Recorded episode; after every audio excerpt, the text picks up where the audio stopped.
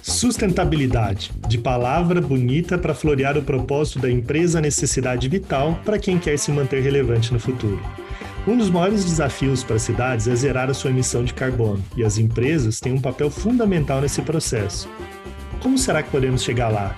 Qual é o papel da liderança na construção de uma mobilidade muito mais sustentável? Esse é o papo que a gente vai ter agora no primeiro episódio da nossa terceira temporada do WTWcast.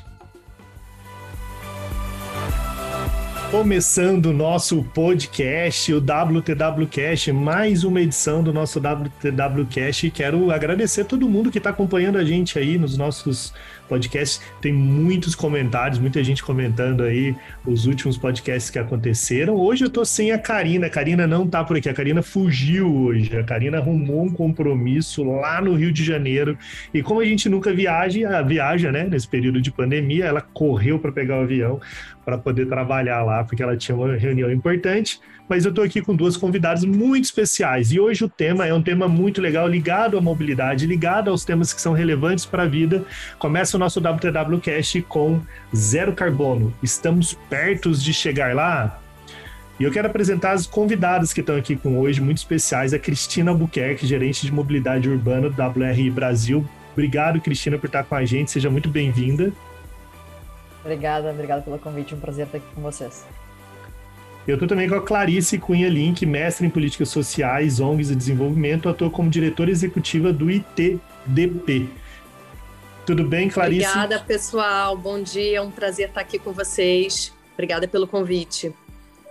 Muito legal estar aqui com vocês, obrigado pela participação. Né? Sabe que quando a gente fala sobre esse tema, né, zero carbono, é um tema ainda muito eu tenho alguns amigos que polemizam muito, assim, quando fala do carro elétrico, por exemplo, né? Eles falam, ah, mas que gasta mais é, para construir o carro elétrico do que o que ele gera de, de, de fato é, em emissão, porque roda pouco, né? Aí ele fala assim, ele tinha que rodar muito para ele fazer essa compensação. Então é um tema bem interessante, porque o mundo inteiro está fazendo essa discussão do impacto ambiental que a gente tem vivido, mas eu queria começar essa pergunta, perguntando para você, ô, Cristina, qual a importância que a sustentabilidade assume no futuro das cidades? Quando a gente olha para cidades hoje de modo geral, qual que é a importância da gente discutir sustentabilidade, tendo em vista o futuro das nossas cidades? Acho que está cada vez mais evidente aí que as mudanças climáticas são uma pauta do nosso dia a dia e o impacto que ela tem na vida das cidades, tanto de alagamentos, deslizamentos, as ondas de calor e tudo mais, são um impacto direto associado às mudanças climáticas. E as cidades têm um papel central para a gente atingir a sustentabilidade, melhores condições climáticas uh, nas nossas, no, no, mundo de maneira geral, porque é onde a maior parte das pessoas vivem e consomem os seus, os seus bens, né? Então, o que acontece nas cidades tem um impacto muito maior de maneira geral na sustentabilidade. Então, a gente conseguindo fazer as cidades se tornarem cada vez mais sustentáveis, entendendo o papel que elas têm nessa mudança de, de paradigma, mudança de hábitos, é, é, fundamental as cidades serem cada vez mais sustentáveis, desde a sua construção até as escolhas diárias que cada pessoa nas nossas cidades faz para a gente alcançar cidades mais sustentáveis aí no nosso futuro. E Clarice, você acha que com esse período da pandemia, né, que a gente viveu e está vivendo ainda, você acha que houve esse, essa retomada verde do ponto de vista da cidade, do envolvimento pessoas com as cidades? Olha, eu acho que houve aí uma oportunidade da gente repensar a nossa vida nas cidades, né? Acho que a Cris é, começa trazendo essa questão fundamental, a cidade como sendo o locus do problema, mas também potencialmente das soluções. Né, a gente, esse cenário de emergência climática, as cidades têm um papel é, fundamental nisso, e a gente sabe que são as cidades onde há maior desigualdade né, social, racial, territorial, que serão mais impactadas pela emergência climática, assim como foram as cidades mais impactadas agora pela pandemia, né? As regiões mais impactadas pela pandemia. A pandemia enfatizou, né, de fato, é, a, a, importância de onde é que nós moramos, o quão sustentáveis as cidades são, o quão compactas as cidades são, do acesso à cidade, né, como sendo algo que vai limitar ou potencializar aí a nossa possibilidade de passar por eventos extremos, seja eventos extremos sanitários ou eventos extremos é, é, climáticos. Né? Eu acho que é interessante a gente pensar que dentro, é, antes até da pandemia, dentro da agenda das cidades, né, a gente pensa aí nos, nos próprios objetivos de desenvolvimento sustentável, a própria nova agenda urbana, existe uma ênfase muito grande né, na mobilidade como uma chave para se lidar com a questão da desigualdade nas cidades. E essa ênfase ela ficou novamente clara com a pandemia. Né? Os grupos que puderam se proteger, ficar trabalhando de casa, foram grupos específicos, né? a maior parte da população é, de baixa renda não pôde né, se dar, entre aspas, esse luxo. No Brasil, a gente consegue ver dados muito claros de quem é que foi mais impactado. Né? A pandemia não atingiu a todos da mesma forma. Então, e por outro lado, as ruas ficaram mais vazias. E também entendemos que, opa, a gente talvez tem a possibilidade de viver na cidade uma vida talvez mais lenta, que valorize mais a economia local, que valorize mais os contatos locais. Né? Então, é, acho que a pandemia abriu aí uma possibilidade. Muitas cidades a gente viu a questão da, da poluição do ar, né? como, como impactou é, efetivamente no dia a dia das cidades, é, ter menos carros circulando.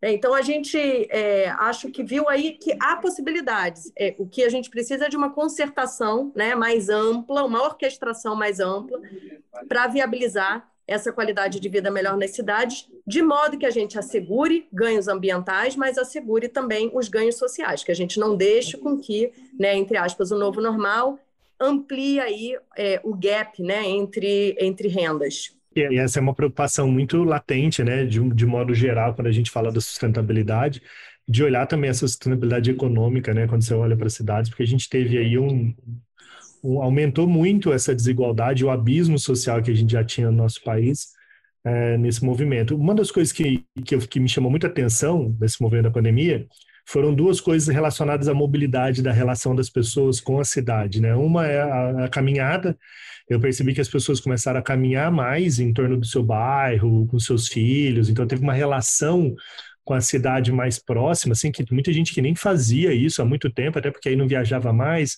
ele já estava mais em home office, então ele, ele gastava um tempo caminhando no entorno da sua casa, do seu bairro. E segundo foi o movimento da bicicleta, né?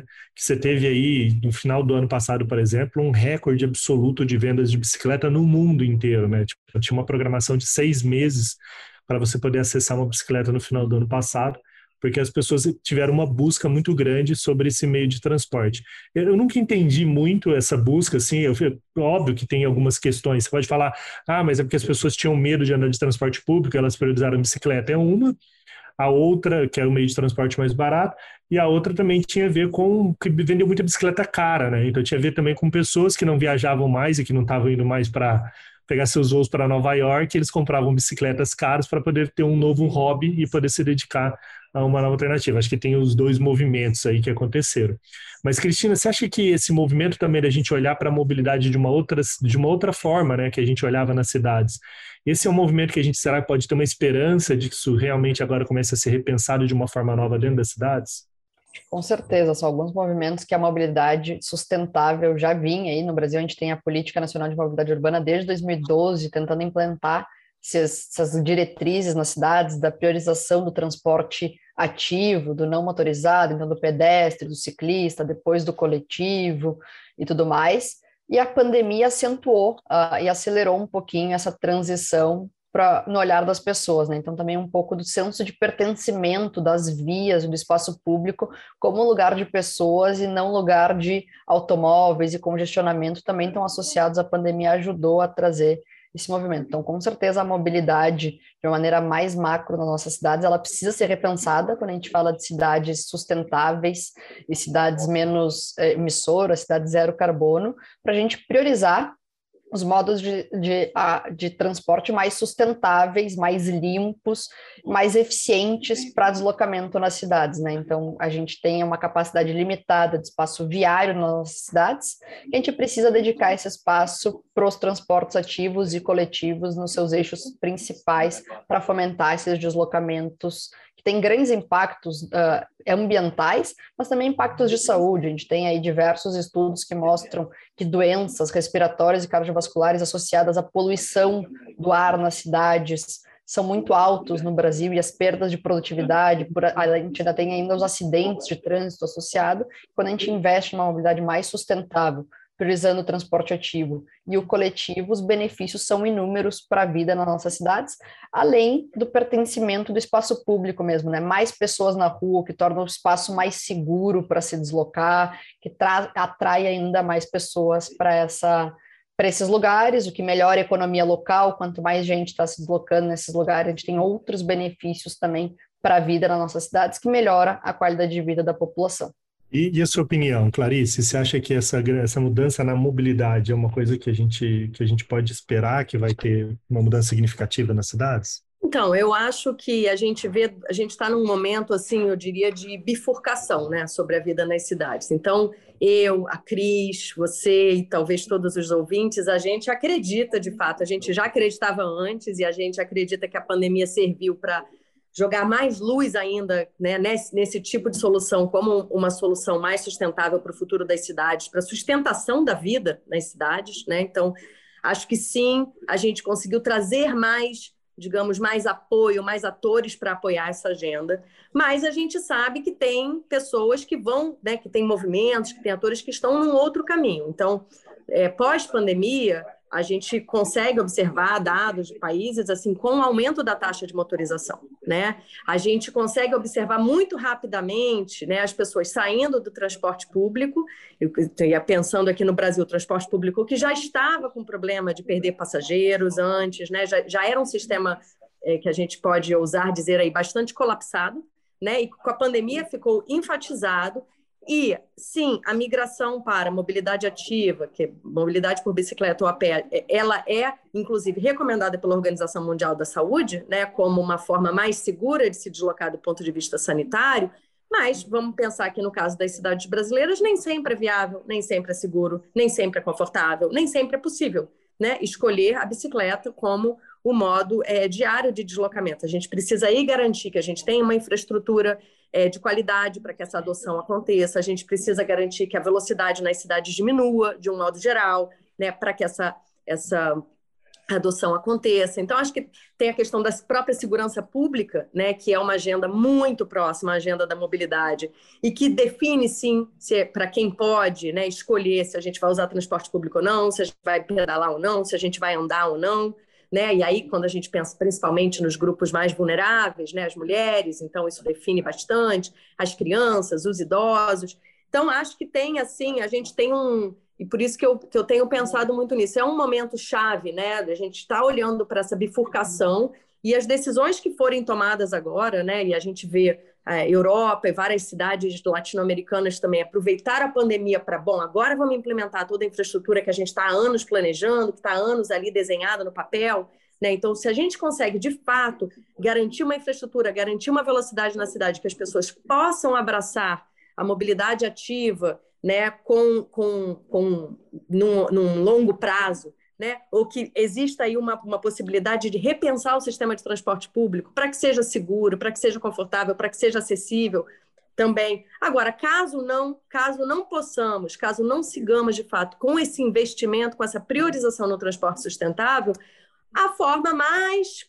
confortável para a maior parte das pessoas, apesar do congestionamento, apesar do custo, apesar das externalidades, é o carro, vai continuar sendo o carro, o veículo é, particular, né? E aí as externalidades, né, que a Cris falou, é, é uma das maiores, né, os maiores emissores de gases de efeito estufa, tem os efeitos nas cidades, ondas de calor, é, fora a questão toda do impacto na biodiversidade, né, extinção de animais, insetos, alteração de ecossistemas, né, que é o que a gente vê, o caos da emergência climática também é, é, afetando a questão da oneração ao sistema de saúde, né, a forma como também as, os poluentes locais afetam é, a, a, qualidade de ar afeta também, de novo, os grupos mais vulneráveis, crianças, idosos, né, a população que vive mais na periferia, de baixa renda, que é onde tem mai, maior volume de veículos poluentes circulando também. Então, a gente tem aí danos seríssimos, mas que nem sempre tem visibilidade, né? Não é a população como um todo não entende essa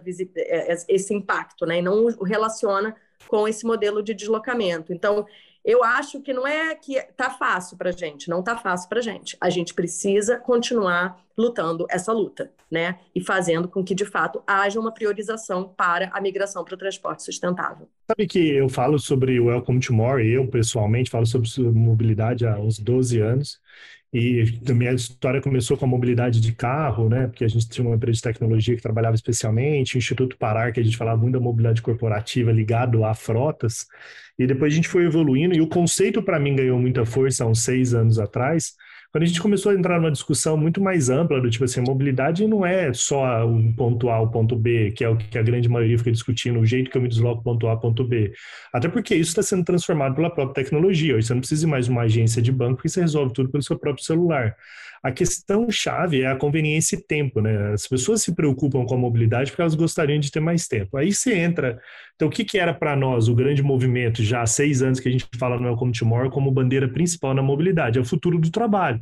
Tipo, assim, era, era irreal você pensar numa cidade como São Paulo, que as pessoas gastavam em média duas horas e 30 minutos deslocando todos os dias, que as pessoas, que 85% das empresas ainda obrigassem todo mundo a chegar 8 horas da manhã e sair 6 horas da tarde. Quer dizer, mas se falar isso um pouquinho antes da pandemia, isso era uma afronta, assim, tipo, não existia possibilidade de grandes empresas muito mais conservadoras a mudarem o aspecto disso. Eu lembro que eu estava na Berrine, numa reunião com 100 grandes empresas lá, e eles falando que queriam fechar uma rua porque 6 horas da tarde era irreal, que já tinha uma mobilidade era impossível, que não sei o quê. E, tal. e aí eu perguntei isso, falei, mas não é mais fácil vocês flexibilizarem o horário de entrada e chegada dos colaboradores? Não é mais fácil, em vez de mandar todo mundo embora às 6 horas, mandar um pouco às 4, um pouco às 5, um pouco às 6, um pouco às 7? No mínimo, vocês flexibilizarem o horário. A gente já fez muito trabalho com Great Place to Work, trazendo essa provocação que as melhores empresas para se trabalhar no Brasil são as empresas que se preocupam com o tempo das pessoas. Não é a empresa que te dá o, o, o no Kids, o Kids Day, lá o Day Kids, que você leva seu filho para trabalhar na sexta-feira, ou o Pet Day, que você leva seu cachorro, que é um negócio louco, né? Um monte de gente odeia cachorro, e você tem que trabalhar no dia que tá cheio de cachorro. Quer dizer, mas você tinha que trabalhar, porque todo mundo tinha que estar tá lá e tinha que estar tá jogando videogame, seu pimbolim, enquanto a preocupação com o tempo era menor. É porque eu estou dizendo isso, porque eu acabei de receber, ô Cristina, acabei mesmo, assim, faz meia hora que o Guilherme me mandou a pesquisa de vocês, que foi publicada agora, comparando as cidades. E aí você vai olhar o grande impacto que teve aqui, comparando Belo Horizonte, Porto Alegre, Rio de Janeiro, São Paulo, Bogotá e Buenos Aires, você vai olhar o não deslocamento é porque as pessoas trabalhavam em home office. Tem um dado interessante: 72% das pessoas que responderam a pesquisa em São Paulo elas não precisavam mais se mobilizar, porque elas conseguiam fazer a atividade principal de casa. Então, assim, essa, essa, é uma pergunta que eu queria muito questionar vocês, assim. A, a, grande dúvida que eu vejo em relação à mobilidade sustentável ou não daqui para frente vai ser o comportamento que as empresas vão ter daqui adiante com o aprendizado que elas tiveram nesse um ano e meio sobre esse trabalho remoto.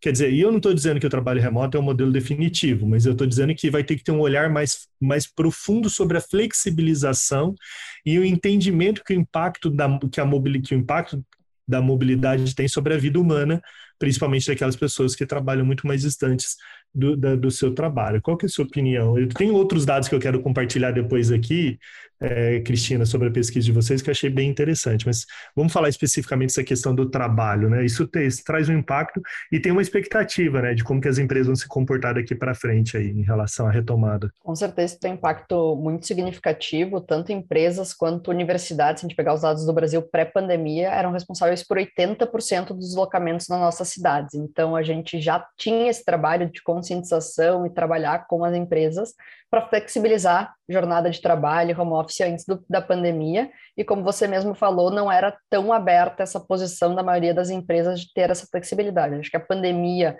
mudou essa realidade, a gente tem essa pesquisa que a gente aplicou em parceria com o Centro de Excelência BRT, uh, ah, que a gente ajudou a divulgar aqui no Brasil, que nas nove cidades latino-americanas pesquisadas, 50% das pessoas passaram a fazer home office, mas é importante a gente destacar o recorte social de novo. A maior parte dessas pessoas são dos perfis mais altos de renda nessas cidades. Então é importante a gente considerar aí no pós-pandemia também como o home office pode ser adotado e sim pode ter um impacto na mobilidade, diminuindo a quantidade de viagens diárias que a gente vai ter nas nossas cidades, porque isso também é um anseio das pessoas. Na própria pesquisa, a gente vê que cinco, menos de 5% das pessoas nessas nove cidades gostaria de voltar totalmente para o trabalho presencial uh, depois.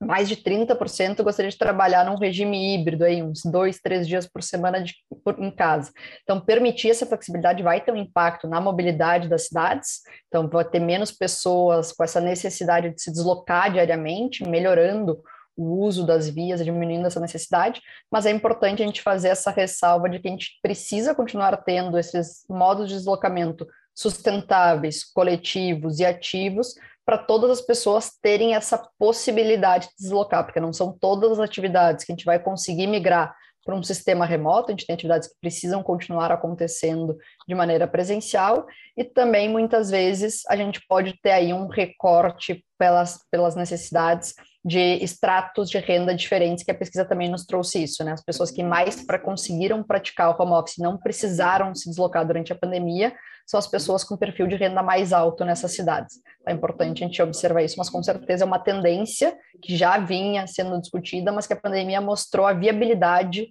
uh, e aplicabilidade das práticas de home office, que a gente está aí há um ano e meio quase trabalhando com muitas empresas trabalhando 100% em regime de home office e tudo está funcionando na sua rotina como empresa. Então, isso deve virar uma prática, vai ter um impacto significativo na diminuição dos números de viagens nas cidades. Marice. É, eu acho que a, a Cris fala uma questão que é, eu, eu como ITDP, né, a gente sempre gosta de apontar nessa discussão sobre a pandemia. Foram muitas participações em eventos, podcasts, entrevistas ao longo dos últimos dois anos e meio, né, sobre a relação entre pandemia e mobilidade.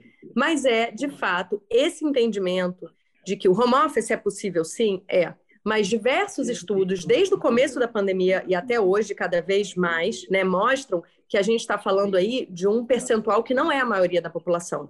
Né? Eu lembro que logo no, ali em meados da pandemia, o IPEA e o IBGE soltaram alguns dados que falavam a gente está pensando aqui que o home office vai afetar talvez 25% das ocupações do mercado de trabalho. São atividades intelectuais, técnicas, científicas, né, acadêmicas, executivas. São números altos, sem sombra de dúvida, mas a gente está falando aqui talvez de 20 milhões de pessoas, né? Se a gente for pensar em 25% aí das ocupações. É, e, ou seja, a maior parte da população vai continuar dependendo principalmente do transporte público, que é a população de mais baixa renda, que vive na periferia das regiões metropolitanas, né, e que diariamente tem que acessar as centralidades, né, as oportunidades econômicas, elas estão concentradas né, nas cidades, então a gente tem aí, e você começou falando, é, Flávio, de uma questão relacionada com o uso do solo, né? A gente tem a cidade muito mal distribuída e um plano de mobilidade é, em última instância, um bom plano de uso e ocupação do solo, né? Mas o que atualmente a gente tem é uma concentração de oportunidades econômicas e a população de mais baixa renda tendo que fazer essas viagens pendulares por transporte público. Ou seja, se o foco passa a ser única e exclusivamente lidar com a nova mobilidade das pessoas que vão ficar de home office, a gente vai deixar aí a população é, é, que vai continuar dependendo do transporte público ou de um transporte ativo em áreas sem infraestrutura adequada, expostos ao risco, seja o risco sanitário, seja o risco é, do ponto de vista da segurança viária. E eu acho que uma questão fundamental que a pandemia, para mim, assim, é, deixou, né, elucidou, né, é, é, o nosso posicionamento é, enquanto sociedade sobre o que, que é inegociável. Assim como a gente entende que a saúde é inegociável, né? O SUS, imagina a gente passar pela pandemia no Brasil sem ter o SUS né, sem ter essa capacidade é, fenomenal que o SUS tem a despeito né, do, dos governantes é, de lidar com a pandemia. O transporte também tem que ser visto como negociável, porque é essencial para a vida da população, é essencial para garantir o acesso à cidade de forma inclusiva e justa, é gerador de empregos, né? E pelo perfil demográfico do grupo que mais utiliza, que é o grupo que mais precisa de proteção também, né? É, social de um modo, é, é, enfim, segurança social de um modo geral. Então acho que é sempre importante a gente ter isso em mente, né? Que é, nós talvez fomos é, é, positivamente impactados. Para mim foi fenomenal parar de fazer viagem, para mim foi fenomenal né, poder trabalhar de casa acompanhando é, meus filhos, acompanhando minha família, voltar a fazer atividade física de forma é, saudável. Né? Mas para a maior parte da população isso não aconteceu. Então a gente não pode né, se fechar numa realidade de uma bolha, né? Porque essa bolha continua sendo a bolha da população brasileira, né, que não pode falar pelo todo. Você percebe aqui na, na pesquisa, eu lembro, agora recentemente eu estava com um amigo meu, presidente de uma empresa grande, e ele estava perguntando para ele qual seria o posicionamento dele em relação agora à retomada, né? Que eles estão em, em home office. Ah, a gente já decidiu, cargos gerenciais para cima vão ser todos home office, vão continuar. Agora, cargos muito operacionais, a gente tem que trazer para a empresa, porque eles não têm estrutura para trabalhar de casa e tal. Aí eu, aí eu fiquei pensando na, na, injustiça disso, né? Tipo assim, pô, mas beleza, tipo, o que, que a gente faz numa situação dessa? E aí a gente ampliou e a gente teve uma discussão longa sobre esse tema, e no final, a gente chegou muito dessa coisa do respeito individual, assim, que a gente está chegando no momento da sociedade, da vida, que a gente não dá mais para olhar na média e a gente precisa olhar o indivíduo. E aí entender o que funciona para aquele indivíduo. Funciona a flexibilização, que horário que é melhor para ele, que deslocamento funciona melhor para ele. Eu tenho uma história muito emblemática, a história da Dona Maria, né, que não sei se vocês conhecem, que eu estava numa empresa que queria que eu falasse sobre mobilidade, uma grande empresa, uma palestra deles, e eles queriam que eu falasse sobre transporte público. Eu falava, não, não, eu quero falar sobre pessoas. E eu tentando explicar para eles por que, que eu queria falar sobre pessoas, em determinado momento chega uma senhorinha para servir café. Eu paro a reunião, pergunto o nome dela, ela é a Dona Maria. Falou, oh, Dona Maria, quanto tempo a senhora trabalha aqui? Ela, ah, 35 anos. Falei, nossa, Dona Maria, 35 anos. Dona Maria, eu fiz uma pergunta para a senhora e queria que a senhora nos, me respondesse. Quanto, qual é a sua logística, sua rotina de casa, trabalho, trabalho, casa? Aí lá, é meio puxado, eu demoro duas horas para chegar no trabalho e duas horas para voltar para casa. Falei, nossa, quatro horas, dona Maria. Ela contou que acordava cinco horas da manhã, prepara o café dos meninos, saía seis horas da manhã, chegava às oito, saía seis horas da tarde, chegava oito horas da noite, preparava a janta e o almoço dos meninos, que ela tem dois filhos já adultos, mas que ainda estudando. E aí depois eu fiz a pergunta, que foi a pergunta que mudou muito para a gente no Ecom Timor, isso aconteceu uns quatro anos, a gente fala que a gente criou o movimento das Donas Marias que era, Dona Maria, nesses 35 anos, alguém dessa, dessa sala aqui, que estava cheio de diretor, ou de qualquer lugar dessa empresa, se preocupou com o tempo que a senhora gastava se deslocando casa, trabalho, trabalho, casa? Alguém um dia perguntou onde a senhora morava e como que era a sua rotina, de quanto tempo a senhora gastava e tal. Eu tive que perguntar três vezes, na terceira vez o presidente da empresa bateu na mesa e falou, fala, Dona Maria, que ele estava curioso para ouvir a resposta. A Dona Maria só balançou a cabeça e fez um não. Eu levantei, dei um abraço na Dona Maria, fechei, voltei para eles e falei: o dia que vocês aprenderem a cuidar da Dona Maria, vocês me convidam para fazer uma palestra para vocês sobre mobilidade, porque vocês não entendem nada sobre mobilidade enquanto vocês não aprenderem a cuidar da Dona Maria, porque a mobilidade é aprender a cuidar da Dona Maria. Por que, que eu estou contando essa história? Porque tem um fator humano aí. A gente discute ah, a mobilidade, aí vai na média, porque ah, porque não sei o quê, mas tem um fator individual humano que a gente tem que olhar, e que não adianta ficar falando do transporte, que é isso, porque tem que ser mais sustentável, porque a cidade é aquilo, porque é não sei o quê, se a gente não olhar a necessidade individual de cada um. Então, a grande lição que deveria ficar desse período pós-pandemia, né? Eu espero que a gente entre num período retomado que está tão incerto, né? Como a Clarice, a Clarice disse aí, dependendo dos governantes aí, a gente nem sabe para onde que a gente está caminhando direito, mas se tiver uma retomada real, e espero de verdade que isso aconteça, que a gente possa ter despertado líderes mais humanos. Porque a, a grande questão é essa quando a gente discute, porque se tiver líderes mais humanos, ele vai ter um olhar muito mais individual sobre o que de verdade funciona na relação de cada um. Você teve alguns dados a mais aqui da pesquisa da, do WRI, e diz que teve uma redução de 82% em São Paulo do uso do transporte público, que é um grande número. Assim, até se fazer uma comparação entre faixas e rendas, né, óbvio que ali é uma a galera que precisava se deslocar e que talvez não estava usando o home office, ele deixou, mas aí você vai ver, mas ele usou o transporte público, mas ele precisava ir trabalhar, né? Porque ele era baixa renda, teoricamente a grande baixa renda teve que se deslocar porque o trabalho dele continua ali do jeito que está, aí você vai ver que teve aumento de caminhadas, de bicicleta, que teve de outros meios que ele buscou porque ele tinha medo por causa da, da, da, da pressão, né, da questão sanitária do Covid, de estar num, num, num transporte público. Então ele foi obrigado a buscar outros meios para se deslocar. Aí onde entra a minha questão? Será que esses, essas empresas, nesse período de pandemia, falando da retomada, se preocuparam com isso, né? de olhar para aquele colaborador, o porteiro do prédio, que precisava ir lá todo dia para trabalhar no prédio. Alguém se preocupou, será, o jeito que ele se deslocava. Eu estou dizendo tudo isso para dizer assim, acho que não tem como a gente ficar do ponto de vista técnico mais, de planejamento, estrutura, que cidades mais inteligentes têm fibra ótica, e que o transporte público vai ser o transporte que isso, aquilo e tal, se a gente não tiver líderes mais humanos, líderes que consigam construir e entender que mobilidade é só um meio, que o fim são pessoas. A gente não discute mobilidade para discutir o carro mais eficiente, a gente discute mobilidade para discutir o ônibus mais eficiente. Isso é bobagem. Porque tudo tem que funcionar para o ser humano. Porque se não tiver o ser humano para usar aquilo e aquilo for ser mais eficiente para o ser humano, que é o grande fim de toda discussão que a gente faz, não faz sentido nenhum discutir esses temas. E o que eu sinto falta nas grandes discussões que eu vejo, quando vai discutir uh, os, os grandes pensadores da mobilidade, é sempre uma. Ah, porque o transporte público é isso, é daquele. Eu quero falar da Dona Maria. Vamos falar da Dona Maria? Vamos falar do porteiro do seu prédio? Vamos falar da empregada doméstica que trabalha lá na sua casa e que quanto tempo ela gasta se deslocando? E que no período da pandemia o senhor estava lá discutindo sobre mobilidade, mas a sua senhora estava ainda usando o transporte público para ir trabalhar e para te servir, servir você e seus filhos na sua casa? A gente tem que trazer isso como pauta na discussão, e eu estou aqui fazendo uma provocação, principalmente para os ouvintes que estão ouvindo a gente, de que a gente precisa ter um olhar mais sensível. E começa com a gente. Você quer ser um agente de mobilidade? Começa cuidando da pessoa que trabalha na sua casa. Começa a se preocupar com ela, começa a perguntar para ela quanto quer, como que ela se desloca, como que ela chega lá, você sabe? Ela não é abduzida, ela não chega aí na sua casa, tipo, um, por, por um, um, um, um OVNI.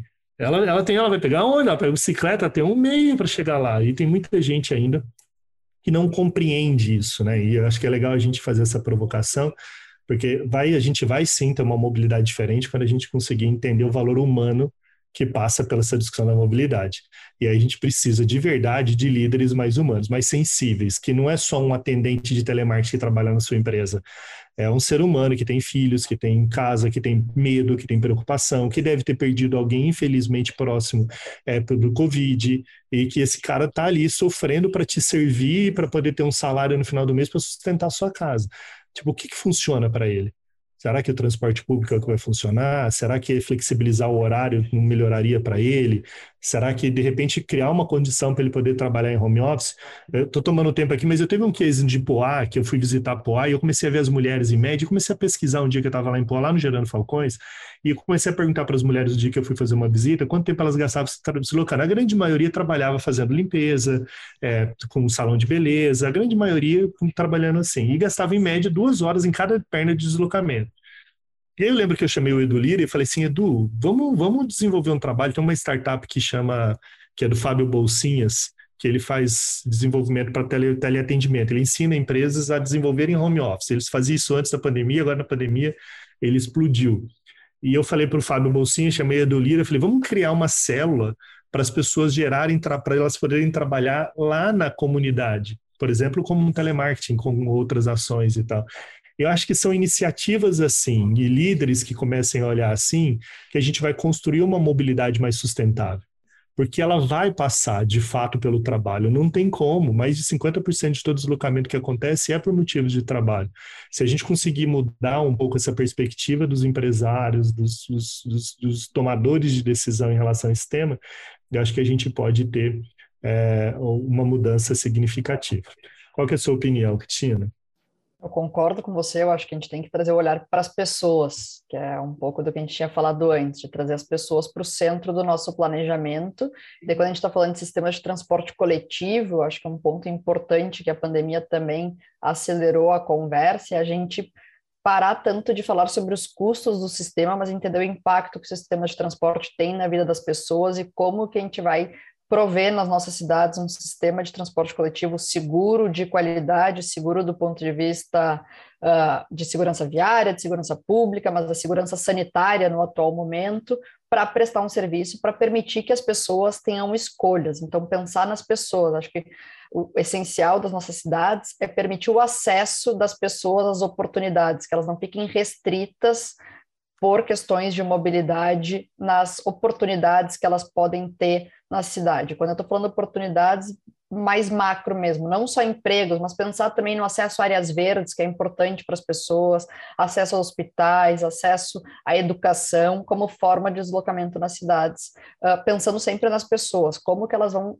ter acesso a essas oportunidades na cidade de uma maneira uh, segura, eficiente e de qualidade para elas uh, poderem ter o melhor uso na sua vida, o melhor benefício na sua vida pessoal, nos empregos, como você estava colocando muito bem, de trazer as pessoas, entender qual é a necessidade de cada um, mas também permitir que ela tenha a oportunidade de acessar a educação, como eu acabei de comentar, então assim, que ela possa, que seja fácil para ela ter acesso a essas outras oportunidades que as cidades permitem para muitas pessoas, mas que algumas pessoas acabam não tendo essas oportunidades pela falta de acesso por um transporte ativo, por um transporte coletivo que seja seguro e que permita que elas façam o uso uh, dessas oportunidades na vida delas.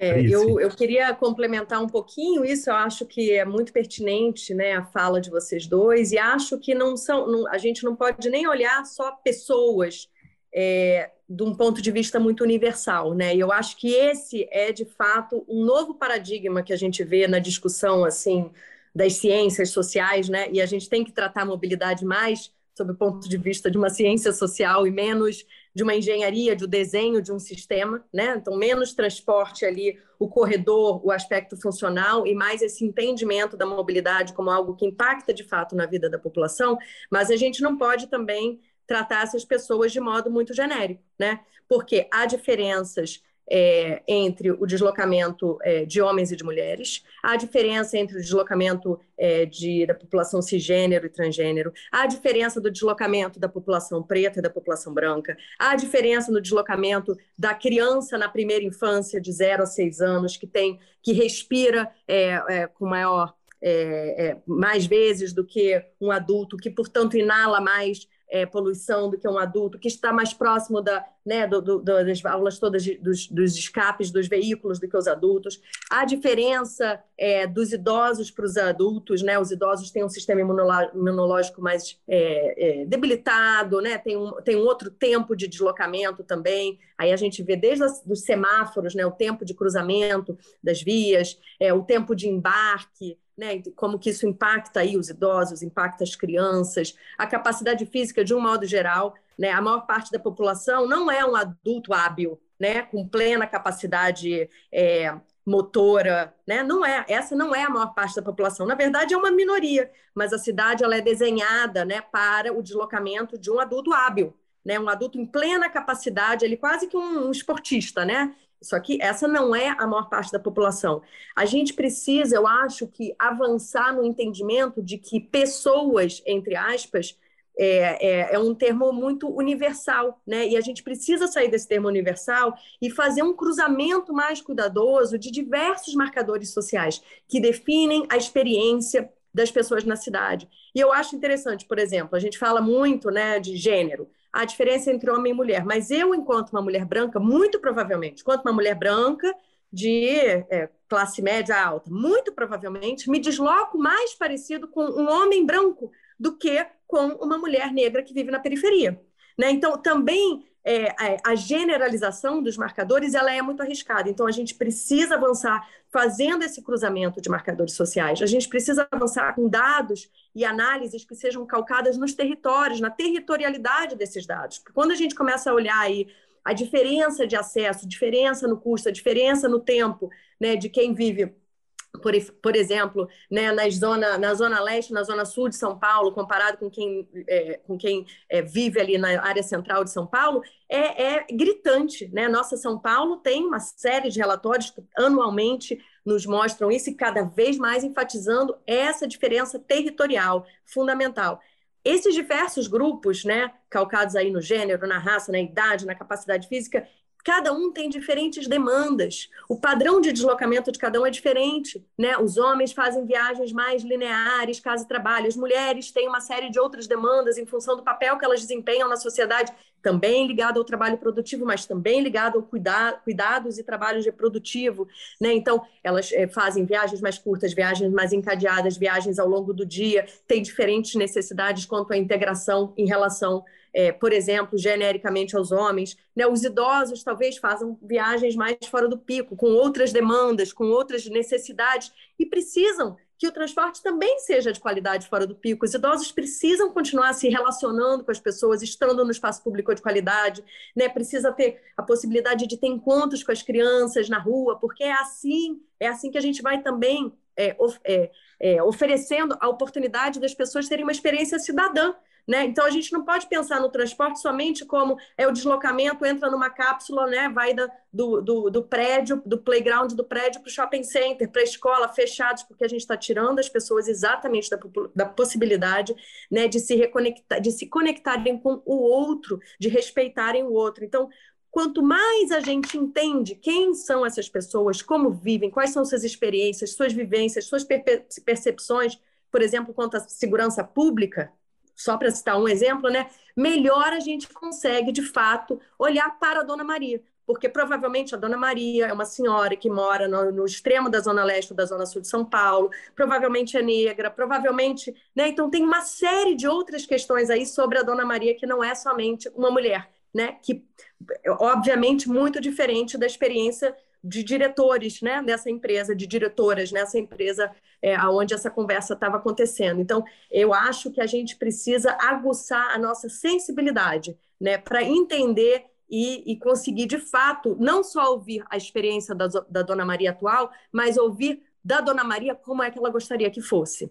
E ela pode se tornar uma pessoa que colabora aí no desenho da cidade. Exatamente, Clarice. Por isso que uh, eu reforcei no começo é o olhar mais individual. E o olhar individual é exatamente esse, né? Quando a gente fala pessoas, é o olhar individual para cada indivíduo. E cada indivíduo tem as suas características, seus desenhos, seus desafios nas mais diversas esferas.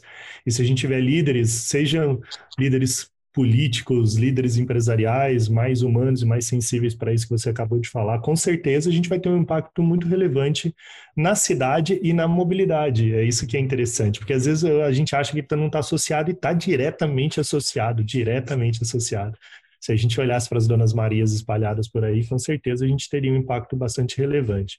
Eu já encerrando o nosso papo, que é muito legal, que se a gente pudesse, a gente conversava aqui muito tempo, mas eu tenho um último dado que eu vi aqui na pesquisa da WRI, dizendo que mais de 60% das pessoas estão muito preocupadas ainda com as questões sanitárias. Eu quero aproveitar e fazer esse reforço aqui, né, para todo mundo que está conectado, que tem pessoas que usam transporte público, tem pessoas usando carro, e não importa a mobilidade, que você se desloca na sua cidade, tenha ainda em mente que a gente está num período de pandemia, as coisas não foram resolvidas resolvidas. Então, cuide de você, cuide dos outros, use máscara, mantenha distanciamento e faça os deslocamentos da maneira mais segura que você puder e conseguir fazer. E se você é um líder que está envolvido aí no meio, com empresa, seja um diretor de RH, um gerente de RH, o CEO de algum negócio, e que você tem o poder da decisão na mão, né, no, no sentido de mudar a vida de uma Dona Maria, tenha esse olhar mais humano, né? Saiba como é que os seus colaboradores aí da sua companhia se deslocam. É, se preocupe com isso, se preocupe de fato como é que ele sai de casa e ele chega no seu trabalho. Porque às vezes a gente fica esperando que tenha transportes públicos mais, é, mais sustentáveis, né? Mas uh, começa com a gente, começa agora, né? Não dá para transferir toda a responsabilidade para o poder público, apesar de que a gente tem que cobrar, tem que falar e tem que exigir, mas começa com a gente. Eu acho que no começo, na nossa, na nossa iniciativa, muito a gente pode fazer. Eu quero agradecer demais, Cristina. Obrigado pelo seu tempo, pela sua dedicação. Parabéns pelo trabalho da WRI. Vocês são demais, sempre foram grandes parceiros nossos aqui em tudo que a gente fez. E eu fico muito honrado de tê-la aqui junto com a gente. Obrigado, tá? Obrigada, é um prazer uh, o convite, um prazer estar aqui com você e com a Clarice para esse nosso bate-papo. Muito obrigada. Clarice, muito obrigado. Parabéns pelo trabalho também maravilhoso que você faz na ITDT. É, parabéns por toda essa provocação que você tem feito aí em todas as suas falas. Eu acho que é muito consistente e ela, e ela contribui demais para que a gente possa ampliar os nossos horizontes e poder analisar também todo o potencial que a gente tem aí de gerar transformações reais né, nessa sociedade que a gente vive hoje. Obrigado, viu? Obrigada a você, é um prazer estar aqui, é sempre um prazer estar com a Cris também, uma pessoa que há anos a gente vem trocando bastante, acho que ambas né, crescendo muito, com as organizações crescendo junto nessa temática, e estamos aí para continuarmos aí discutindo e provocando e também pensando em soluções. Muito bom. E para você que estava ouvindo a gente, muito obrigado pelo tempo que você dedicou aí. Eu sempre falo que tempo é vida, né? Então você não dedicou tempo, você dedicou uma parte da sua vida ouvindo a gente. espero que de alguma forma algumas provocações aqui tenham contribuído para te ajudar, não só no sentido de aprendizado, mas principalmente de você se tornar um agente de mudança. Então, que você possa não só ter aprendido, mas fazer algo muito relevante com aquilo que você aprendeu caso a gente tenha despertado em você um desejo para isso. Obrigado pela sua participação como nosso ouvinte. Tem mais WTWcast chegando e tem muita coisa nova no Welcome to More esse ano. Obrigado e um abraço. Tchau, tchau.